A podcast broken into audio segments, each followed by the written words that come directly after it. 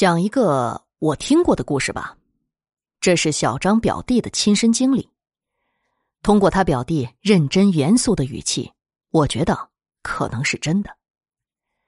他本来是无神论者，从不相信世上有那东西，但是经历了这件事儿，他告诉我他信了，而且他永远也忘不了经历时的恐惧感。表弟上小学的时候，有个同村的玩伴，比他小几岁，这里呢就叫他外吧。他家离表弟家也不远，就隔了一户人家。有一天，同村的另一个人，我们就叫他 K 吧，找外去河边玩。那条河很宽，河水很急，结果 K 一不小心掉到河里去了。掉下去的瞬间，把一旁在玩的外也拉下去了。结果两人都淹死了。这里有个巧合， K 和 Y 的实际名字是一样的，只是姓不同。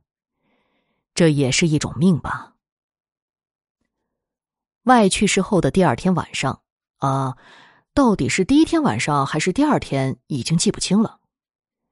表弟的姐姐，她和表弟是睡一个房间的，他们的父母睡另一个房间。晚上十一点左右的时候，他们都早已经关了灯入睡了。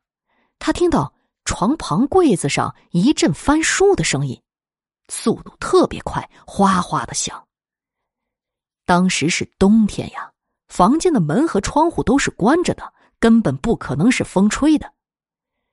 当时呢，表弟是睡着了的，所以没听到。第二天，表姐告诉表弟和他们的父母这件事儿，他们都不相信，说是他在做梦。表姐知道这事儿说多了无益，也就没有辩解了。表姐当时是读初中的，那天呢是星期天，下午她必须回学校了，并且是在学校住宿的。所以第二天晚上，表弟就一个人睡那个房间了。大概晚上十点钟吧，表弟还没睡着。农村那时呢，已经是家家户户关灯睡觉了。这个时候啊，表弟突然就听到床边柜子上哗哗翻书的声音。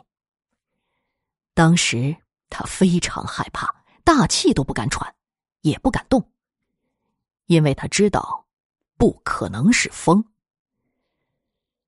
翻了一会儿，他又听到睡觉之前放在床边的手电筒轻轻撞击床沿的声音，像是有人在把玩一样。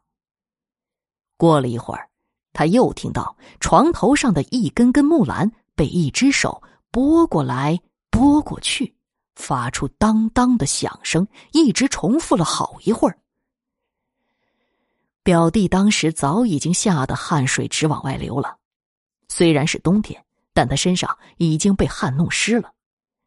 他非常后悔当时没相信姐姐的话，但她胆小还不敢动，一直装着睡着了。